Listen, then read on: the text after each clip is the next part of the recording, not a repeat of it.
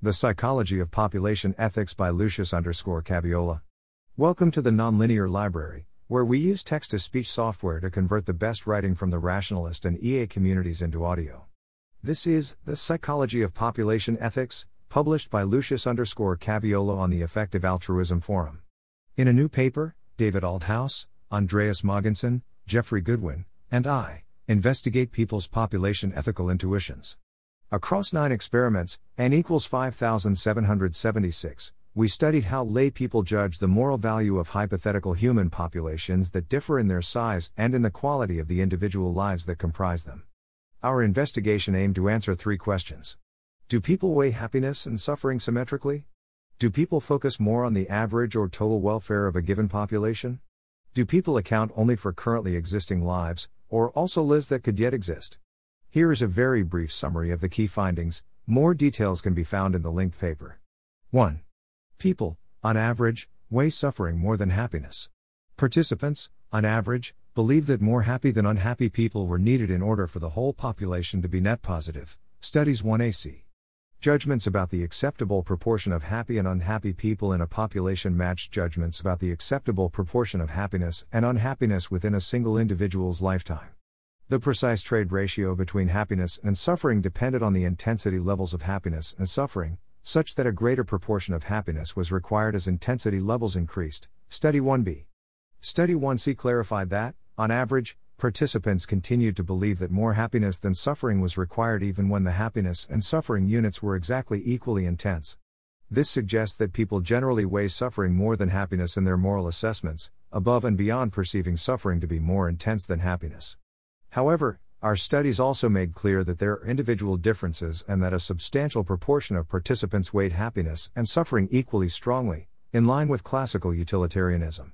In Study 1C, we asked participants what proportion of people in a population, or what proportion of all the moments in an individual life, needed to be happy versus unhappy for the whole population, or life, to be net positive.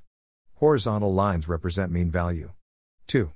People have both an averagist and a totalist preference. Participants had a preference both for populations with greater total and greater average welfare, Study 3AD. In Study 3A, we found that participants preferred populations with better total levels, i.e., higher levels in the case of happiness and lower levels in the case of suffering, when the average levels were held constant.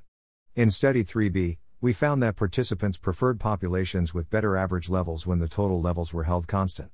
In Study 3C, we found that most participants' preferences lay in between the recommendations of these two principles when they conflict, suggesting that participants applied both preferences simultaneously in such cases.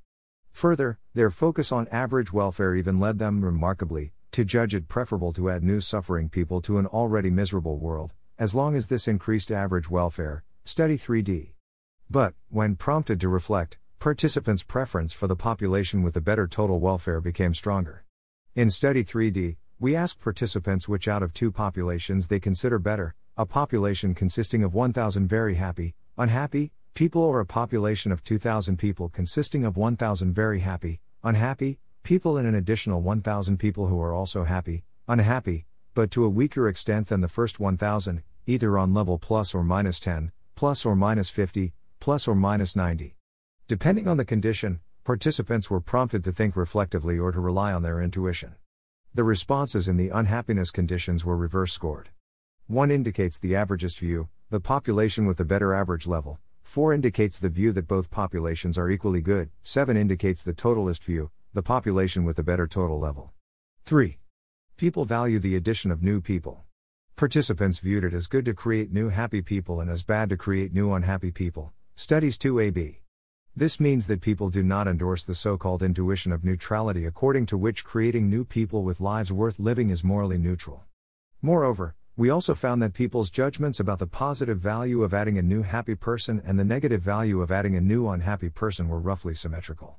That is, their judgments did not reflect the so called asymmetry, according to which adding a new unhappy person is bad but adding a new happy person is neutral.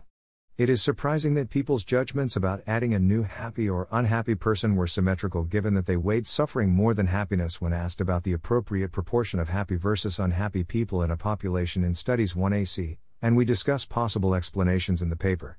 Participants in Study 2B considered a world with an additional happy person to be better and a world with an additional unhappy person to be worse. These judgments were symmetrical, both when the pre existing world contained no people, empty world, or when it contained 10 billion neutral people, full world. Ratings were more polarized for the empty than the full world. 1 indicates much worse, 4 indicates equally good, 7 indicates much better. To our knowledge, this is the first empirical investigation of people's population ethical intuitions in the academic psychological literature. See Dean Spears related research. 1, 2, in economics. We hope this paper could trigger more psychological research in this domain.